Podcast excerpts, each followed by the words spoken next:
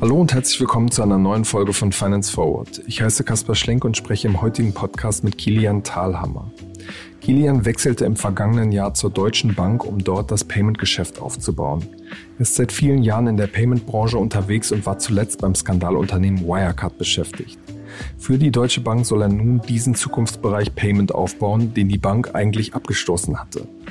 Wie das gegen mächtige Konkurrenten wie Adyen und Stripe gelingen soll und was ihn an der Arbeit in einer Großbank eigentlich gereizt hat, das erzählt er im Podcast. Hallo Kilian. Hi, grüß dich. Kilian, du bist ja im vergangenen Herbst zur Deutschen Bank gewechselt, äh, kamst von Wirecard, das ja in einen Riesenskandal verstrickt war und ist. Das war sicherlich eine, eine wilde Zeit. Es war damals auch noch gar nicht klar, wie es eigentlich weitergeht. Viele Mitarbeiterinnen und Mitarbeiter haben sich schon so ein bisschen umgeschaut. Es gab Konkurrenten, die sich irgendwie in Hotels nebenan eingemietet haben, um äh, Leute abzuwerben. Wie erinnerst du diese letzten turbulenten äh, Tage deiner Zeit bei Wirecard? Ja, du sagst, das war in der Tat in Anführungsstrichen eine wilde Zeit, eine turbulente Zeit, eine undurchsichtige Zeit dort, die man ja von sich von mehreren Sach von mehreren Seiten so ein bisschen auf sich einprasselt. Ja, man versucht ja auch die ganzen Themen, die da parallel passiert sind, für sich zu sortieren und hat danach auch, vor allem ab dem Zeitpunkt, als klar war, dass Wirecard Insolvenz anmeldet, ja immer so im Kopf, okay, was mache ich denn jetzt? Ja, so ähm, schaue ich mir das noch weiter an oder bin ich in Anführungsstrichen der Erste, der, der, der, der draußen ist. Und dann muss man natürlich recht schnell sagen, okay, welche Optionen sind denn, sind denn da? Und das hat man dann sehr unterschiedlich. Also die Frage war ja, wie habe ich es gesehen? Ich habe wirklich in, innerhalb von kürzesten Zeiten Aspekte von der einen mal von der anderen Seite gesagt. Es kamen viele Anfragen von außen und irgendwann bin ich zu dem Punkt gekommen, zu entscheiden, okay, ich bleibe nicht bei Wirecard, auch wenn noch zu dem Zeitpunkt noch nicht klar war, wie das ausgeht und was alles dahinter steckt und wie groß der Skandal jetzt wirklich ist, sondern ähm, bin da recht schnell zu dem, zu dem Punkt gekommen, dass durch die Anfrage, die von der Deutschen Bank kam, da was sehr Spannendes aufgebaut wird und konnte mir dann viele von den anderen Anfragen, die so kamen, so ein bisschen von der Seitenlinie anschauen. Was waren das denn so für andere Anfragen? Ja, also, da, also man kann sich ja ungefähr vorstellen, dass jeder Player aus der Branche, äh, aus der Payment-Branche und Verwandtenbranche natürlich geguckt hat, okay, hier, hier bricht irgendetwas auseinander, was kurz davor noch, ähm, also zu dem Zeitpunkt war es ja auch noch ein DAX-Konzern, ja, aber was ein halbes Jahr davor noch mehr wert war als die Deutsche Bank, da müssen doch Assets da sein, da muss doch Technologie da sein, da müssen doch Mitarbeiter da sein, da müssen doch Kunden da sein, was de facto auch so war. Und jeder hat so ein bisschen versucht zu gucken, was kann ich da brauchen, ne, in dem Sinne. Ja. Brauchen im Sinne von kaufe ich da Anteile, ähm, werbe ich Mitarbeiter ab. Also du hast ja vorher gerade angesprochen, das, das bekannte Hotel. Da war ich unbeabsichtigt live dabei, weil ich wollte ja eigentlich mit dem Kollegen abends nur ein Bier trinken. Ja, da saß ich, kleine Anekdote, mit dem in, in diesem wohlbesagten Hotel, die unten auch ein Restaurant haben. Und ich habe mich so umgeschaut und gesagt, hier sind 20 Tische, 19 sind Bewerbungsgespräch und ich trinke hier ein Bier. Ne? Das war so ein bisschen strange, aber es ging genauso in diese Richtung, dass jeder geguckt hat, also platt gesagt, was kann ich da so brauchen? Ja, so ein bisschen ohne, ohne große Rücksicht zu sagen, das bricht eh auseinander, lieber das nehmen, was brauchbar ist. Und da gehören vor allem die Mitarbeiter dazu, die hier ein großes Asset waren und sind. Ja, und da hat jeder geguckt, was man da so machen kann. Die Deutsche Bank hat dich ja geholt, um das Payment-Geschäft da äh, aufzubauen, einen Bereich, den sie in den vergangenen Jahren eigentlich eher stiefmütterlich ähm, äh, behandelt haben und da auch teilweise Assets verkauft haben, zuletzt dann äh, die Beteiligung an Concardis. Was hat dich da überzeugt, trotzdem zu sagen, das ist irgendwo der Job, wo ich nochmal mich, mich ausprobieren will und das irgendwie angehen will? Also ich habe so zwei, zwei Triggerpunkte, die, die mich persönlich motiviert haben, ähm, zur Deutschen Bank zu gehen und das Thema dort aufzubauen. Das ist A, wirklich die Welt einer wirklich eine Großbank kennenzulernen und rauszufinden, funktioniere ich in so, einer, in so einem Umfeld. Es ist ja doch ein anderes Umfeld als wie das Startup-Umfeld, das ich kannte. Es ist auch ein anderes Umfeld als das Wirecard-Umfeld. Also war so ein bisschen die persönliche Motivation. Kann ich in so einem riesengroßen globalen Laden funktionieren? Schaffe ich da etwas aufzubauen? Das war die eine eher persönliche Motivation. Dann auch die inhaltliche. Ähm, schafft man es, ein Thema, was ich über Jahre sehr gut kenne, eine Sache, die ich in sehr ähnlicher Art und Weise eben bei der Wirecard und auch in, in, in Firmen davor eben gemacht habe, dort aufzubauen, ja, also wieder aufzubauen, weil du hast ja gesagt, stiefmütterlich behandelt. Ja, das ist so. Man ist vor circa zehn Jahren aus dem größeren Bereich dort ausgestiegen, hat dann nach und nach äh, auch kleinere Sachen noch äh, veräußert oder zugemacht und war eigentlich wieder mehr oder weniger bei Punkt Null angekommen. Und jetzt so ein bisschen ähm, Kehrtwendung und sagen, okay, jetzt steigen wir da wieder ein. Das hat mich, das hat mich gereizt. Äh, da sehe ich viele Möglichkeiten. Da gibt es auch eine große Basis. Und ich glaube schon immer dran, dass das Thema, äh, das Thema Payment und das Thema Bank, Schrägstrich Banking in der Zukunft immer näher zusammenwachsen wird. Ja? Also diese Silo-Denke, die wir im Moment kennen, es gibt die Payment Player und es gibt die Banken, die eigentlich so nicht so richtig was miteinander zu tun haben wollen und jeder denkt, er ist in einer anderen Welt oder ein anderes Geschäftsmodell. Da glaube ich sehr stark dran, dass das eigentlich zusammengehört, ja? dass die eigentlich Synergien auseinander haben äh, und das versuche ich dort umzusetzen. Und dazu braucht es halt eine große Bank. Warum hatte ich das mit der Großbank ähm, so gereizt? Weil eigentlich war es ja in, in eurer Erzählung von Permanent Banking immer auch die, die langsamen, die, die ein bisschen behäbigen. Also eine, ich, ich finde es ja fair zu sagen, ich kann natürlich viel von außen erzählen, wer alles langsam ist und wer alles behäbig ist und wer schon wieder welche Chance verpasst hat oder wer wieder welche ja. Millionen in irgendeinen Quatsch investiert hat, wo doch sofort klar war, dass es Quatsch ist.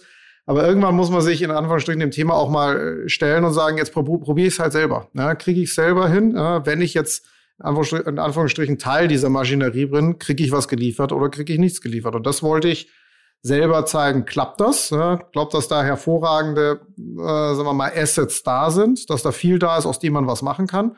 Auch viele Sachen, die ich in anderen äh, Stationen davor einfach vermisst habe und gesagt, okay, das habe ich da nicht. Wenn ich das hätte. Was wäre das zum Beispiel? Also gibt, glaube ich, drei, vier, drei, vier Sachen. Das A, eine unglaubliche Kundenbasis. Ne? Also Kunden, die ich mir in anderen Businesses, in reinen Payment Companies mühsam, teuer und langfristig, äh, sagen wir mal, akquirieren muss. Ja? Und wir wissen alle, Akquise im Payment-Bereich ist nicht total easy. Äh? Da mache ich nicht die Tür auf unten und die Kunden kommen automatisch rein, sondern die muss ich mir, die muss ich mir holen, vor allem die großen und die guten Kunden. Da ist, so das sind Kunden, die eine Großbank hat. Ne, Kundenbeziehungen sind da, ne, vielleicht mit anderen Produkten, aber die Kundenbeziehung ist da. Ne? Also die kann ich nutzen, die kann ich leveragen. Das ist ein riesengroßes Asset, ne, so dass äh, meiner Meinung nach gar nicht so wertgeschätzt wird, wie es eigentlich, wie es eigentlich ist. Ja? Das zweite sind Core, sagen wir mal, Capabilities einer großen Bank. Ja? Es gibt, es gibt Sachen, die ich oder sagen wir mal Produkte, die ich vorher nicht hatte oder die viele andere Companies eben nicht hatten. Das ist vom klassischen Bankprodukt Konten und Zahlungsverkehr, auch wieder interessant. Banken machen Zahlungsverkehr in einer anderen Art und Weise. Das ist da. Es ist Kreditcapabilities da. Man kann unterschiedliche Arten von Kreditprodukten, ob das Factoring-Produkte sind, Leasing-Produkte, Kreditprodukte im B2B, im B2C-Bereich. Das sind Capabilities, die ich habe, die ich im Kontext von Payment einsetzen kann.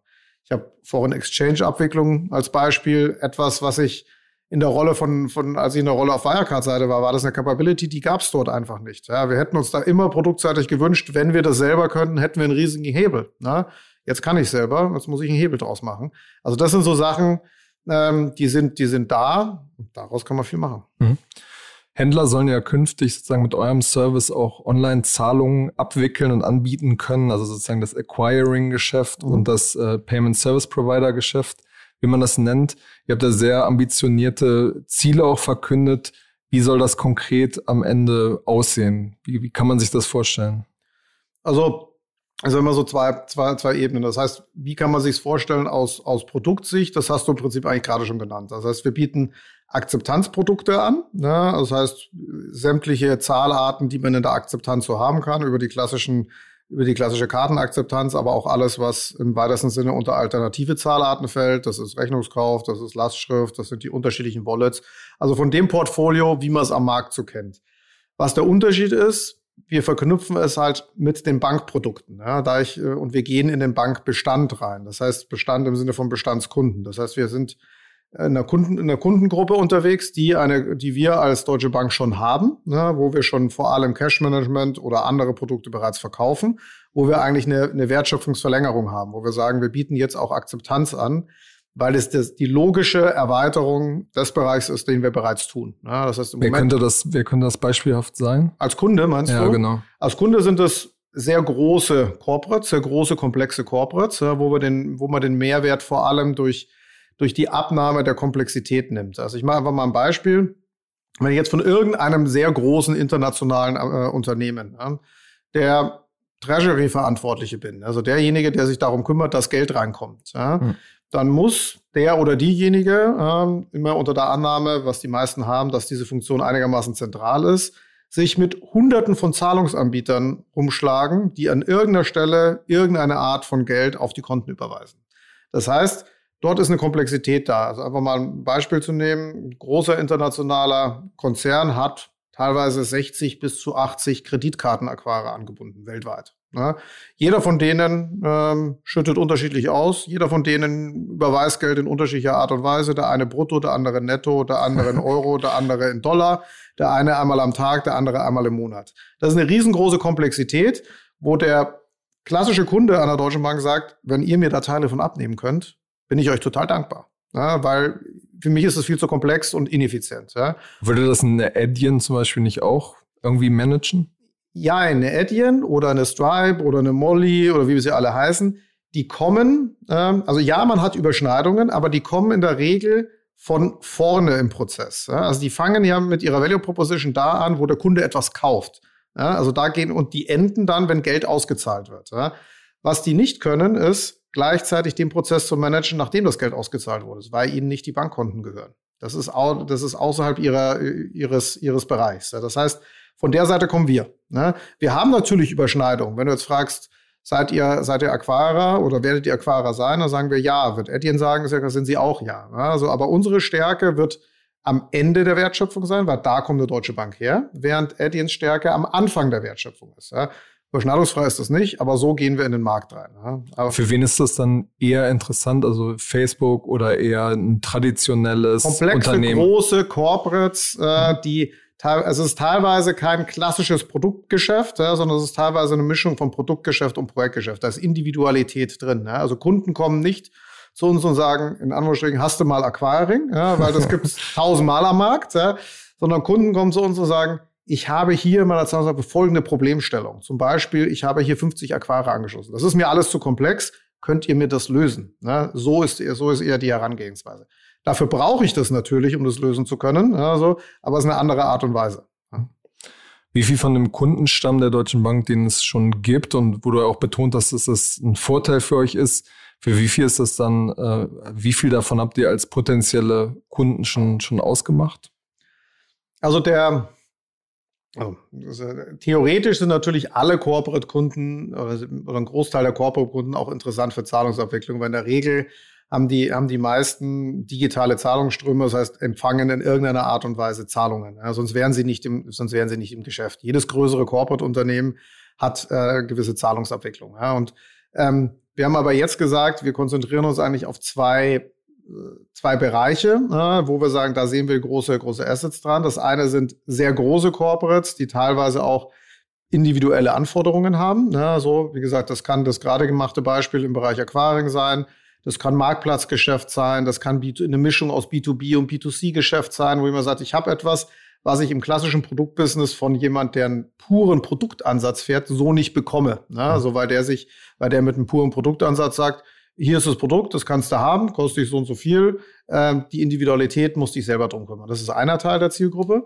Der andere Teil ist eigentlich das sogenannte BIS-Banking-Segment ja, oder manche nennen es SMEs, KMUs, also kleine äh, Geschäftskunden, die einen hochgradig standardisierten Ansatz brauchen, aber keine Breite in den Produkten. Die brauchen keine 100 Zahlarten, sondern die brauchen vielleicht zwei und drei.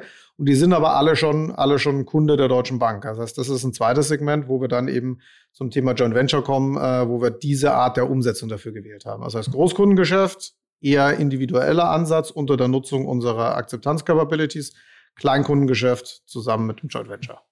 Genau, für diese ähm, kleinen und mittleren Unternehmen arbeitet ihr auch an so einem sogenannten Smart POS. Also das heißt, dass ein Handy plötzlich zum Kartenterminal wird und dass man nicht mehr diesen kleine von SumUp oder von Square quasi braucht, um da die Karte dran zu halten. Wie weit seid ihr da bei der Entwicklung und was, was sind die Gedanken dabei? Also was sind die Gedanken dahinter?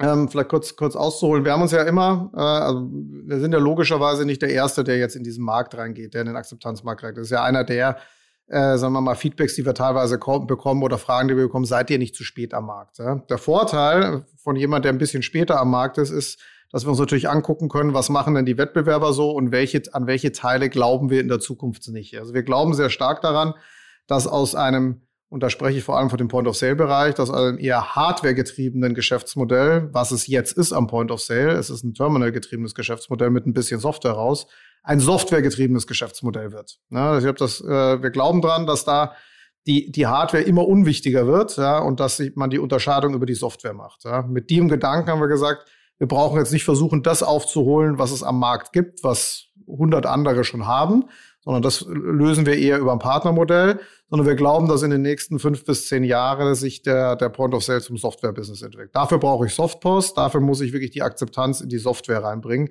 die ich entkopple von der eigentlichen Hardware. Ne? Die Hardware kann danach ein Telefon sein, die kann ein Tablet sein, die kann aber auch ein Kiosk-System sein, die kann aber auch ein Automat sein oder sowas. Also überall, wo Software drauf läuft, so dass wir darüber größere Multiplikatoreneffekte sehen, die anders ist als das jetzige Business. Also das ist unser Gedanke, so dass wir eigentlich von nicht Tag eins, aber sagen wir mal Tag zwei angefangen haben, äh, uns damit zu beschäftigen und wir das jetzt nicht als Add-on sehen zu einer bestehenden Infrastruktur, wie es viele andere machen. Viele wir sind jetzt nicht die, die ersten, die sich mit Softpost beschäftigen, aber wir sind, glaube ich, einer der wenigen größeren Player, die das von Tag eins der Infrastruktur mit eingebaut haben. Also, so, das ist so der Gedanke dahinter.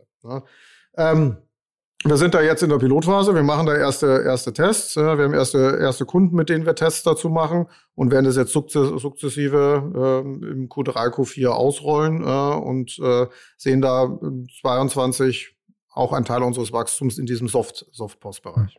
Ich hatte mal mit jemandem aus der, der Branche ge gesprochen, der auch eher auf im Moment noch die Hardware herstellt oder damit äh, drin steckt und der sagte, dass im Moment viele der, der Restaurants noch nicht da die Bedienungen einfach noch nicht die Handys haben, die dafür in der Lage sind und dass er das eher in drei, vier, fünf Jahren sieht.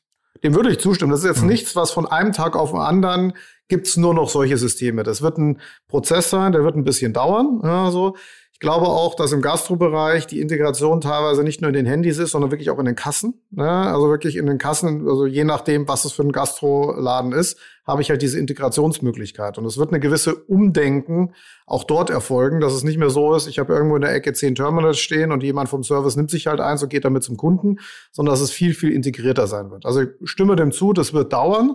Das wird kein Big Bang sein, sondern es wird nach und nach passieren. Also ähm, der, der Vorteil auch, wie gesagt, Gastro ist da ein Anwendungsfall, aber der Vorteil der Gastrobranche ist, dass die ja sehr, sehr dynamisch ist und sich da auch immer wieder, also, gibt ja, gibt ja gewisse Durchmischung in dem Bereich, so dass ich da mit neuen äh, Technologien einfacher reinkommen als wie in einer Branche, die sich über die nächsten zehn Jahre nicht verändern wird. Ja, und da. Du meinst, weil viele Pleite gehen, genau, ne? Also wieder neu ich habe ja 20, werden, 20, ja. genau, ich habe ja 20, 25 Prozent, je nachdem welchen Zahlen, die pleite gehen oder die neu entstehen, je nachdem, ja. wie man es sieht. Das heißt, auch diejenigen brauchen ja neue Infrastruktur. Ne? Das heißt, sie brauchen ein neues Kassensystem und die brauchen neue, äh, neues, äh, neues äh, Payment Terminal. Ja? Und dann habe ich natürlich 20 Prozent Zielgruppe, die sich genau zu dem Zeitpunkt gedacht machen, okay, wenn ich es jetzt eh neu kaufe, vielleicht gehe ich auch auf eine andere Lösung. Ja? Und das, das macht es da spannend. Ja. Eine weitere News war, dass ihr ein Joint Venture gründet zusammen mit äh, Fiserv, einem ja, bekannten Unternehmen in dem Segment, die unter anderem ja, glaube ich, auch diese Kartenterminals äh, vertreiben, also sozusagen die, die alte Hardware. Was habt ihr mit diesem Gemeinschaftsunternehmen vor?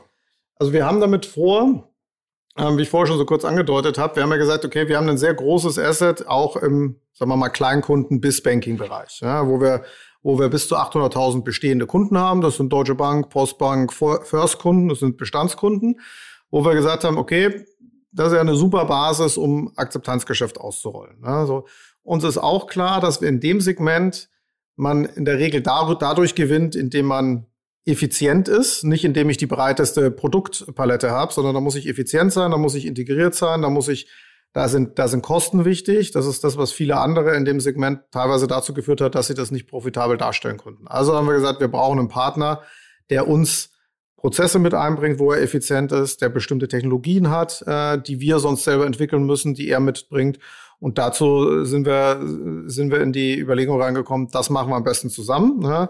Dadurch, dass wir natürlich auch wirtschaftlich direkt profitieren wollen, ja, so haben wir gesagt, wir machen kein Referral-Model und wir schicken einfach unsere Leads irgendwo hin und jemand anders kann sie abarbeiten, sondern wir haben gesagt, wir wollen da sowohl unternehmerischen Stake drin haben, deswegen Joint Venture Modell, als auch produktseitig was drin haben. Das heißt, Die Deutsche Bank bringt dort Produkte ein und Fiserv bringt Produkte ein. Plus wir bringen die Bestandskunden ein und daraus ähm, glauben wir, dass wir eine ganz runde Sache draus machen. Mhm. Ist das denn dann 50-50 verteilt oder? Ungefähr. Ungefähr. Okay. Und, äh, und da wird das unter, unter einer eigenen Marke laufen oder? Die Markendiskussion ist noch nicht final abgeschlossen. Also ähm, das ist, da, da, sind wir, da sind wir noch dran. Da gibt es mehrere Stakeholder, die damit, die damit äh, eine Meinung dazu haben, was man da macht. Da gibt es regulatorische Sichtweisen drauf, gibt es Brandsichtweisen draus. Aber ja, es soll separat am Markt positioniert werden äh, in dem Sinne. Ähm, ist aber für uns ein sehr, sehr wichtiger Baustein in der, in der, im ganzen Außenauftritt. Mhm. Ja. Und das soll dann äh, quasi jetzt im Laufe der nächsten Monate starten. Ja, wir sind mitten in der Setup-Phase drin. Ja, also das ähm, da läuft gerade sehr viel, natürlich sehr viel, was man von außen nicht sieht, ja. Mhm. aber das wird wie, ge wie, geplant in den nächsten Monaten an den Markt gehen äh, und auch nach und nach die unterschiedlichen Produkte in diesem Segment ausrollen. Glaubst du denn, dass das jetzt im Moment, ähm, Gastro ist ja irgendwie schwer getroffen, beziehungsweise gerade zieht es, glaube ich, wieder ein bisschen an. Ist das gerade eine, eine gute Phase, um so ein, so ein System äh, in den Markt zu bringen? Also ja, wenn man sich's aussuchen könnte, wären wir wahrscheinlich äh, gerne schon vor zwölf Monaten so weit gewesen, wie wir jetzt sind, weil dann wäre man jetzt eher in einem Skalierungs äh, Skalierungsmodus. Das ist aber eine, das ist aber eine theoretische Übung, weil vor zwölf Monaten ähm, hat, äh, haben wir gerade erst angefangen zu sagen, wir gehen in diesen Markt rein. Also ich glaube, es könnte schlechter sein. Ich gehe davon aus, dass viel passieren wird in der, in der nächsten, in der nächsten Zeit, in den nächsten zwölf bis 18 Monaten. Ja, aber wir können uns jetzt auch keine fünf Jahre Zeit lassen dafür. Mhm. Stichwort Skalierung. Es gab ja irgendwann mal die, die Meldung, dass ihr auch überlegt, äh, Unternehmen äh, zuzukaufen. Im Payment-Markt tut sich ja unglaublich viel. Es gibt sehr, sehr viele kleinere, größere Firmen. Es wird gekauft, es wird ja anorganisch äh, gewachsen. Was, was kannst du da zum aktuellen Status sagen? Natürlich nicht sonderlich viel. Also außer, außer dass wir uns natürlich, ähm, und das hatten wir, hatten wir ja auch schon geschrieben und kommuniziert, natürlich sämtliche Optionen anschauen, äh, wie wir wachsen können. Wir müssen logischerweise wachsen, weil wir ähm, und wir sind in einem Markt, den es schon, den es schon gibt. Ja, das heißt, da müssen wir mit einer mit einer gewissen Dynamik reingehen. Wir werden an, an allen Ebenen, das heißt sowohl auf der organischen Seite als auch auf der anorganischen Seite, als auch auf der, sagen wir mal, kooperativen partnerschaftlichen Seite ist gleich JV uns äh, viele Optionen anschauen äh, und da so smart wie möglich agieren. Also der Markt ist teuer, das ist auch kein großes Geheimnis, äh, da ist viel Geld drin, so dass es, äh, so dass da sicherlich ähm, äh, nicht alles so einfach möglich ist. Das, das heißt, du hast ja nicht, du hast jetzt nicht irgendwie 100 Millionen auf dem Konto. Die muss ich hier vorne an der Tür schon abgeben. okay. Wenn es so einfach wäre. Ne? Ja. Na, ich würde noch gerne auf eine Sache zurückkommen, die du äh, vorhin gesagt hast, weil ich das spannend fand. Und zwar hast du ja gesagt, so von außen kann man immer kritisieren und dann äh, will man es ja auch irgendwie mal äh, zeigen, dass man es vielleicht irgendwie auch die Sachen selber umsetzen kann. Es, du bist ja nicht der Einzige aus der Fintech-Szene, der zur Deutschen Bank äh, gekommen ist, sondern auch äh, ja deine Kollegen André Bajorath, Jochen Siegert, aber auch jemand wie Sibylle Strack von Contest äh, ist da hingewechselt. Wie kann man sich das eigentlich vorstellen? Habt ihr da irgendwie so einen, so einen Stammtisch? Tauscht ihr euch da irgendwie auf, aus? Ähm, geht mal ein Bierchen trinken? Äh, wie, Zu Corona-Zeiten ist ja Stammtisch nicht so einfach. Äh, so. Da gab's Clubhaus dann, ne? wir haben uns in der Tat, ich glaube, letzte, ja, ich glaube, letzte Woche war es, letzte Woche Montag mal äh, zum, zum ersten Mal seit langer Zeit wirklich in Stammtischform, das heißt abends beim Italiener mal getroffen und so ein bisschen ausgetauscht. Ja. Also das, das haben wir schon. Man muss natürlich auch sehen, da hat ja jeder eine bisschen unterschiedliche Rolle. Ne? Also nicht so, dass wir da alles dasselbe machen. Wir sitzen an ganz unterschiedlichen Stellen ähm, in, in, dem, in der durchaus äh, großen Bank, so dass auch jeder andere Herausforderungen hat. So gesehen ist der Austausch immer mal ganz gut, weil auf der einen Seite kann jeder so ein bisschen sein Leid klagen, äh, woran er gerade er oder sie gerade kämpft oder was gerade funktioniert. Äh, auf, der, auf der anderen Seite ist natürlich auch so eine Art so eine Art äh, Netzwerk immer hilfreich, ja, in, in, in dem Sinne. Das heißt, Austausch gibt's da am Schluss hat auch jeder seine eigene Herausforderung und die sind durchaus nicht klein. Wie wurdet ihr da, da aufgenommen? Weil ich meine, ich kann mir vorstellen, dass jetzt nicht alle im Haus ähm, begeistert waren, dass jetzt die Klugscheißer äh, jetzt äh, ins Management kommen.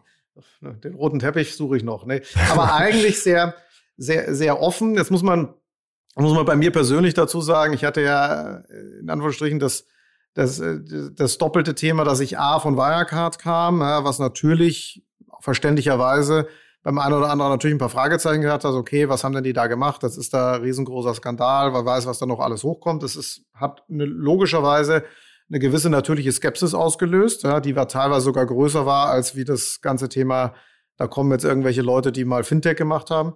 Ähm, ich fand es sehr, sehr offen, sehr gut. Ja, so, also von der auf der persönlichen Ebene habe ich jetzt wenig erlebt, wo irgendjemand sagt, so, da kommen jetzt die da und die denken jetzt, dass sie alles besser wissen und morgen ist die ganze Bank anders.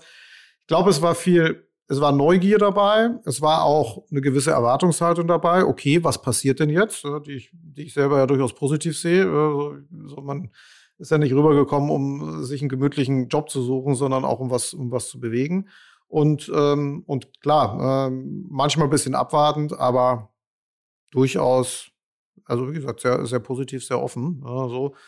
Aber was Wirecard anging, haben Sie quasi hinterfragt, was jetzt deine, deine Rolle da eigentlich war, oder? Ja, es war weniger, also überraschend war, dass man, was ich zuerst von außen anders gedacht habe. Also von außen habe ich gedacht, die Deutsche Bank per se, und damit meine ich jetzt nicht die Deutsche Bank als Firma, sondern eher die einzelnen, die einzelnen Mitarbeiter, da ist allen vollkommen klar, was Wirecard macht. Ne? Also da ist vollkommen klar, was die Produkte sind, ist vollkommen klar, was die Value Proposition ist. Dem war nicht so. Ne? Mhm. Also man hat, das war eine andere Welt, das musste ich auch lernen, dass es, dass es da andere Sichtweisen drauf gibt, sodass am Anfang sehr viele Fragen kamen im Sinne von, was hat denn Wirecard überhaupt gemacht? Was waren denn überhaupt die Produkte? Was ist denn eigentlich im Detail das ganze Akzeptanzgeschäft und so weiter. Das heißt, da gab es viel. Also von diesem tatsächlich bestehenden. Von dem bestehenden, ja, ja, Ich rede nur von dem bestehenden, ja, von, dem, von, dem, von dem bestehenden Business, das ja, das ja definitiv da war, mit dem, mit dem wir uns ja definitiv day-to-day -day beschäftigt haben. Also da war viel Neugier, sagt, okay, was ist denn das? Wie lief denn das? Und wie kann denn das mit so, äh, in Anführungsstrichen, klassischem Bankbusiness eigentlich zusammenspielen? Ja, so. Und da war, da waren viele Fragen da. Ja, so, und die, äh, da hätte ich wahrscheinlich Stunden und nicht nur ich. Ich war jetzt nicht der Einzige, der von Wirecard mit rübergekommen ist. Da haben wir auch einige Teammitglieder, da hätten wir natürlich viel drüber erzählen können. Und da war viel Neugier da, um das auch besser einordnen zu können. Mhm. Ja, es war wenig Grundskepsis da im Sinne von, äh, in Anführungsstrichen, sippenhaft so. Die, war, die waren bei so einem Laden, der, äh, der offensichtlich großenteils äh, oder sehr viele betrügerische Aspekte drin hat. Deswegen müssen die automatisch auch so sein. Das habe ich zumindest mal nicht gemerkt. Ja, so. Alles klar, lass uns zum Schluss noch mal kurz zu deinen äh, Angel Investments kommen. Und zwar bist du unter anderem bei Stokart beteiligt gewesen, muss man ja sagen, einer Loyalty-App, die kürzlich an Klarna verkauft wurde. Du saßt unter anderem auch im Beirat. Ähm, wie sehr hat sich das äh, gelohnt? Zahlen kann ich jetzt nicht sagen, aber es war sicherlich ein schöner Exit. Ja, es war, ähm, glaube ich, für beide Seiten, was man sagen kann, da kannst du da können beide Seiten von, von profitieren. Man hat immer eine Diskussion, wenn man in einer Firma ist, die, die halt die Größe von Stuttgart erreicht hatte. Und das war ja durchaus jetzt nicht klein. Ist es ein, ist es ein guter Weg zu verkaufen oder hole ich mir nochmal Geld am Markt und wachse nochmal? Da spricht für beide Seiten, das ist nie so klar, rechts oder links. Damit war die Opportunity von Klarna eigentlich eine, eigentlich eine sehr, sehr, sehr, sehr gute. Die hat beide Ziele so ein bisschen zusammen gebracht. Also A, Weil man die Anteile dann ja noch gekriegt hat. Genau, die Anteile ja. noch, noch gekriegt hat, das war gut. Äh, Klarna hat das beschleunigtes das Wachstum. Ja, also die, die, die große Kundenbasis war ja durchaus eins der Hauptassets, die Stokart da hatte. Somit hat das beide, Sachen, beide Seiten äh, ganz gut, ganz gut befeuert. Stokart war und ist ja auch in den Payment-Markt äh, eingetreten. Hat natürlich auch gesehen, dass der Payment-Markt großes Potenzial hat, gute Nachfrage, aber natürlich auch nicht umsonst ist. Ja, das heißt, um da groß zu werden und zu wachsen, wäre auch nochmal Kapital notwendig gewesen. Und das war genau die Diskussion. Hole ich mir das äh, vom Markt äh, oder gehe ich zu jemand, der in dem Bereich schon gut ist und der das Asset, das ich in dem Sinne Stokart hat, nämlich eine große, breite, loyale Kundenbasis, äh, honoriert und den Teil kauft. Mhm. Und, und so ist es bei Klarna gelandet. Ich hatte das so ein bisschen gewundert, weil ich den Gründer noch vor einigen Monaten im Podcast hatte und da klang das noch mehr nach, wir wollen hier das äh, europäische WeChat oder Alipay werden. Das hat er wortwörtlich teilweise so gesagt. Ja. Und das klang jetzt nicht so danach, wir sind einem Verkaufsprozess äh, und äh, da würde ich jetzt mal, ich glaube, der Björn war bei dir, wenn ich es richtig im genau, Kopf habe. Ja, ja. Ich glaube, zu dem, zu dem Zeitpunkt glaube ich, war das auch noch nicht so. Geht das ja? so schnell? Ja, das geht. Das, äh, ja, also wenn man will, gehen Sachen, können, können Sachen schnell gehen. Wenn man nicht will, können Sachen auch sehr lange dauern. Ne? Aber ja, ne, also mit strategischen Optionen, und dazu gehört natürlich ein Verkauf dazu, beschäftigt man sich natürlich, das fällt einem ja nicht am, am Tag in der Früh an. Also man wacht ja nicht auf und sagt, heute verkaufe ich mal klar. ne? äh, sondern da, das ist natürlich ein Prozess, mit dem man sich über längere Zeit beschäftigt, ja, wo man auch schon länger Geschäfte, äh, Gespräche führt und Optionen auslotet und so weiter. Man geht ja da nicht unvorbereitet rein. Ja. Also es ist eher eine Frage, ab wann nimmt das eine gewisse Dynamik auf? Und ohne jetzt genau zu wissen, wann der war, ähm, kann es durchaus sein, dass zu dem Zeitpunkt wir zwar ähm, diese Optionen schon im Kopf hatten ja, und auch drüber, drüber gesprochen hatten, aber das nicht so konkret war und Björn ge genau diesen Fokus hatte. Ja. Hm. War auch immer das, was die, was die Story von Stuttgart war, jetzt halt zusammen mit Klarna. Hm. Wenn man jetzt so aus seiner Expertenbrille mal ein bisschen rauszoomt, sieht man ja, sah man in den vergangenen Monaten immer schon ein paar, paar Exits, sozusagen so 100 Millionen plus, wo genau diese Entscheidung ja getroffen wurde und dann eher europäische Fintechs in Deutschland sich bedient haben, in Anführungsstrichen. Siehst du das jetzt sozusagen abseits von Stokart, vom großen Bild, macht dir das irgendwie Sorgen, dass du denkst, ähm, da verkaufen die Leute immer noch zu früh? Ja, also bin schon, bin schon bei dir. Man hat viele, sagen wir mal, ähnlich geartete Exits jetzt gesehen, ja, wo auch Gründer gesagt haben, wir haben jetzt was geschafft, wir haben auch was Gutes geschafft in dem Sinne. Das hat also auch eine relevante Größe. Jetzt liegt hier ein gutes Offer am Tisch. Ach, ähm, warum, warum nicht, warum nicht nehmen? In Anführungsstrichen. Ich habe danach, also ich als Gründer, habe danach genug Geld auf dem Konto und bin da, habe dann eine gewisse gewisse Freiheit. Also ich glaube, dass ein gewisser Grad des mal, Unternehmertums für die zweite Phase schon gut tun würde. Das ist jetzt immer so einfach gesagt. ja. So, natürlich hätte man sich gefreut an zwei, drei Exits und gesagt hat, ah, warum haben die nicht nochmal weitergemacht und warum sind sie jetzt nicht von, gut, Bewertung ist immer so ein blöder Maßstab, ja, aber warum ist man jetzt nicht von 100 Millionen auf 200, 300, 400, 500 Millionen gegangen? Ich glaube, das würde dem Standort gut tun und viele haben das Potenzial. Ähm, ja, deswegen ähm, ist da, glaube ich, teilweise der internationale Markt doch noch mehr unternehmerischer, als es vielleicht der deutsche ist. Ja. Aber das mag es nicht ausschließen, dass das nicht doch noch passiert. Ja. Was siehst du so am anderen Ende als, als Business Angel? Was kommt danach? Was für spannende Themen siehst du gerade so aufploppen? Hm. Also ich finde es ich find's interessant und, und, und spannend, dass jetzt über die letzten paar Monate das ganze Buy Now Pay Later Thema so wieder hochgekommen ist. Also ich habe das ja selber mal vor 10, 11, 12 Jahren gemacht. Äh, Was der bei erste Fall bei RatePay ganz früh mhm. dabei. Ja. Und ich sehe teilweise so Themen, die kommt, man kommt jetzt so in diese zweite Phase rein, dass man sagt, so einen Trend, den es vor zwölf Jahren gab oder vor zehn Jahren gab, übrigens zur selben Zeitpunkt, wo auch Klarna gegründet worden ist, das ist nicht so weit auseinander, äh, ist auf einmal Buy Now Pay Later wieder vorne dabei. Und ich glaube, da gibt's mehrere Themen, die jetzt immer, die jetzt in der zweiten und in der dritten, dritten Phase kommen. Da sieht man, da sieht man viel. Ja. Ähm, man sieht jetzt auch mehr am, sagen wir mal, business-orientierte und nicht nur rein an der Technologie oder an der äh, in Anführungsstrichen Ideologie ausgerichtete Unternehmen im Bereich Krypto und Blockchain. Ich glaube, da sieht man jetzt, was man sagt, die sind wirklich Use Case und Business getrieben.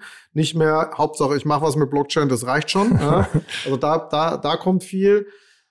Man sieht jetzt auch viel im, viele Versuche im Bereich Sustainability und solche Sachen. Ja. Also was da immer mehr reinkommt, wird sich zeigen, ob das ein Feigenblatt ist in der Fintech-Industrie oder ob da wirklich was, da wirklich was geht. Ja. Hat dir der Kollege heute bei euch genau, geschrieben? Genau, heute hat er was geschrieben. Ich habe da interessante Diskussionen zu dem Thema, weil es gibt ja A, immer ein bisschen ausgeholt den, den ersten, äh, sagen wir mal, in Anführungsstrichen Blueprint, was Tomorrow da gemacht hat, wo jetzt mehr und mehr Banken kommen, die was ähnliches tun. Ich warte drauf, wann das erste Thema mal im Bereich Payment kommt. Ja, also wirklich diese, dieses, diese Silo-Denke, die ich vorher mal angesprochen habe, Bank versus Payment, sieht man da ja auch. Also ich kann sowas ja auch im Payment-Bereich machen. Das finde ich interessant und da wird vor allem, glaube ich, im Finanzierungsbereich noch ein paar, paar Themen kommen. Also das, das, das sehe ich so. Äh, B2B-Bereich entwickelt sich auch gut, aber das ist ein deutlich langsamerer Bereich, der teilweise halt im, im Startup-Umfeld nicht so attraktiv erscheint auf den ersten Blick, sondern erst auf den zweiten oder dritten. Bei diesem Buy Now Pay Later Thema siehst du da ein, zwei junge Firmen, die das quasi weitergedacht haben, wo du irgendwie das Gefühl hast, ähm, das ist ein spannender Ansatz? Also was ich sehe, ist, also was, was, was interessanter wird, ist, dass man, also sagen wir mal, die erste Phase des Buy Now Pay Laters war ja, sagen wir mal, die Phase der Zahlart. Dann hat man Buy Now Pay Later als Zahlart gesehen, also der klassische Rechnungskauf. Ne, Rechnungskauf und Ratenkauf war eine Zahlart. Was man mehr und mehr sieht, finde ich jetzt in dieser zweiten Phase, ist, dass Buy Now Pay Later jetzt eher als ein Feature gesehen wird. Das heißt, eine das heißt, ich, ich kann einfach jetzt kaufen und später bezahlen. Wie ich bezahle, hat eigentlich mit dem Feature nichts zu tun, ne? sondern das wird eigentlich so ein bisschen entkoppelt. Ob das jetzt über eine Karte ist oder über eine Überweisung oder über eine Lastschrift oder über ein Wallet, ist eigentlich egal. Das finde ich, finde ich ganz interessant. und die, und die Internationalität von diesen, von diesen Themen. Also ich, man hat in der ersten Phase viel zu sehr regionale Lösungen gesehen, die in manchen Märkten gut funktioniert haben, weil sie groß genug waren. Die internationale Story hat, wenn man mal Klarna außen vor lässt, noch nicht so gut funktioniert. Und da sieht man, finde ich, jetzt deutlich, deutlich mehr. Und gerade heute fand ich interessant, hat der, hat der Affirm Kooperation mit Amazon äh, announced, äh, wo man sieht, wie groß oder wie, wie, wie viel Effekt ähm, so, so ein Feature doch hat, selbst wenn es aus USA kommt, die eigentlich spät dran sind, weil die Themen gab es in Europa schon viel früher. Trotzdem hat das am Kapitalmarkt noch riesen Effekt. Ja, und das wird viel nach sich ziehen. Wie viel ähm, Chance siehst du da bei, bei Apple, die ja auch angekündigt haben, zusammen mit Goldman Sachs in diesem Bereich zu sehen? Sind die da quasi so ein natürlicher Gewinner in Anführungsstrichen oder werden die auch ihre Schwierigkeiten haben? Also die Frage, von welcher Seite eine Apple da drauf schaut. Ich glaube, am Schluss geht es Apple ja immer noch darum, ähm, sagen wir mal, ihre eigenen Produkte. Ich sehe Apple nicht als klassische Bank oder Fintech-Player. Äh, aus Apple-Sicht, meine Interpretation ist es ja Mittel zum Zweck, ne, was man dann macht. Man möchte sein Ökosystem stärken, man möchte Produkte verkaufen und versucht da unterschiedliche Art und Weisen ne, da zu machen. Ja. Und da ist die Kooperation mit Goldman Sachs, die nach meinem Stand ja hauptsächlich auf die Karte in den USA fokussiert, glaube ich, eine Art und Weise, das, das zu bekommen. Ansonsten gibt es ja viele andere, die man da bereits tut. Das heißt, das würde ich in dem Sinne nicht überbewerten, sondern es ist Mittel zu Zweck für, für Apple am Ende mehr zu verkaufen. Ich glaube, es klappt bis jetzt ganz gut. Und da gibt es, glaube ich, viel Try and Error. Da gibt es nicht die Art und Weise, Apple macht das jetzt so und deswegen funktioniert es weltweit so. Weil, glaube ich, auch Apple da gesehen hat, dass, der, dass, der, dass es da kein One-Size-Fits-All gibt, ja, sondern dass ich mich auf die Märkte und die Zielgruppen da mehr einstellen muss. Ja. Alles klar, dann sind wir mit der Zeit schon um. Vielen Dank und bis zum nächsten Mal bei Finance Forward. Danke dir, hat Spaß gemacht.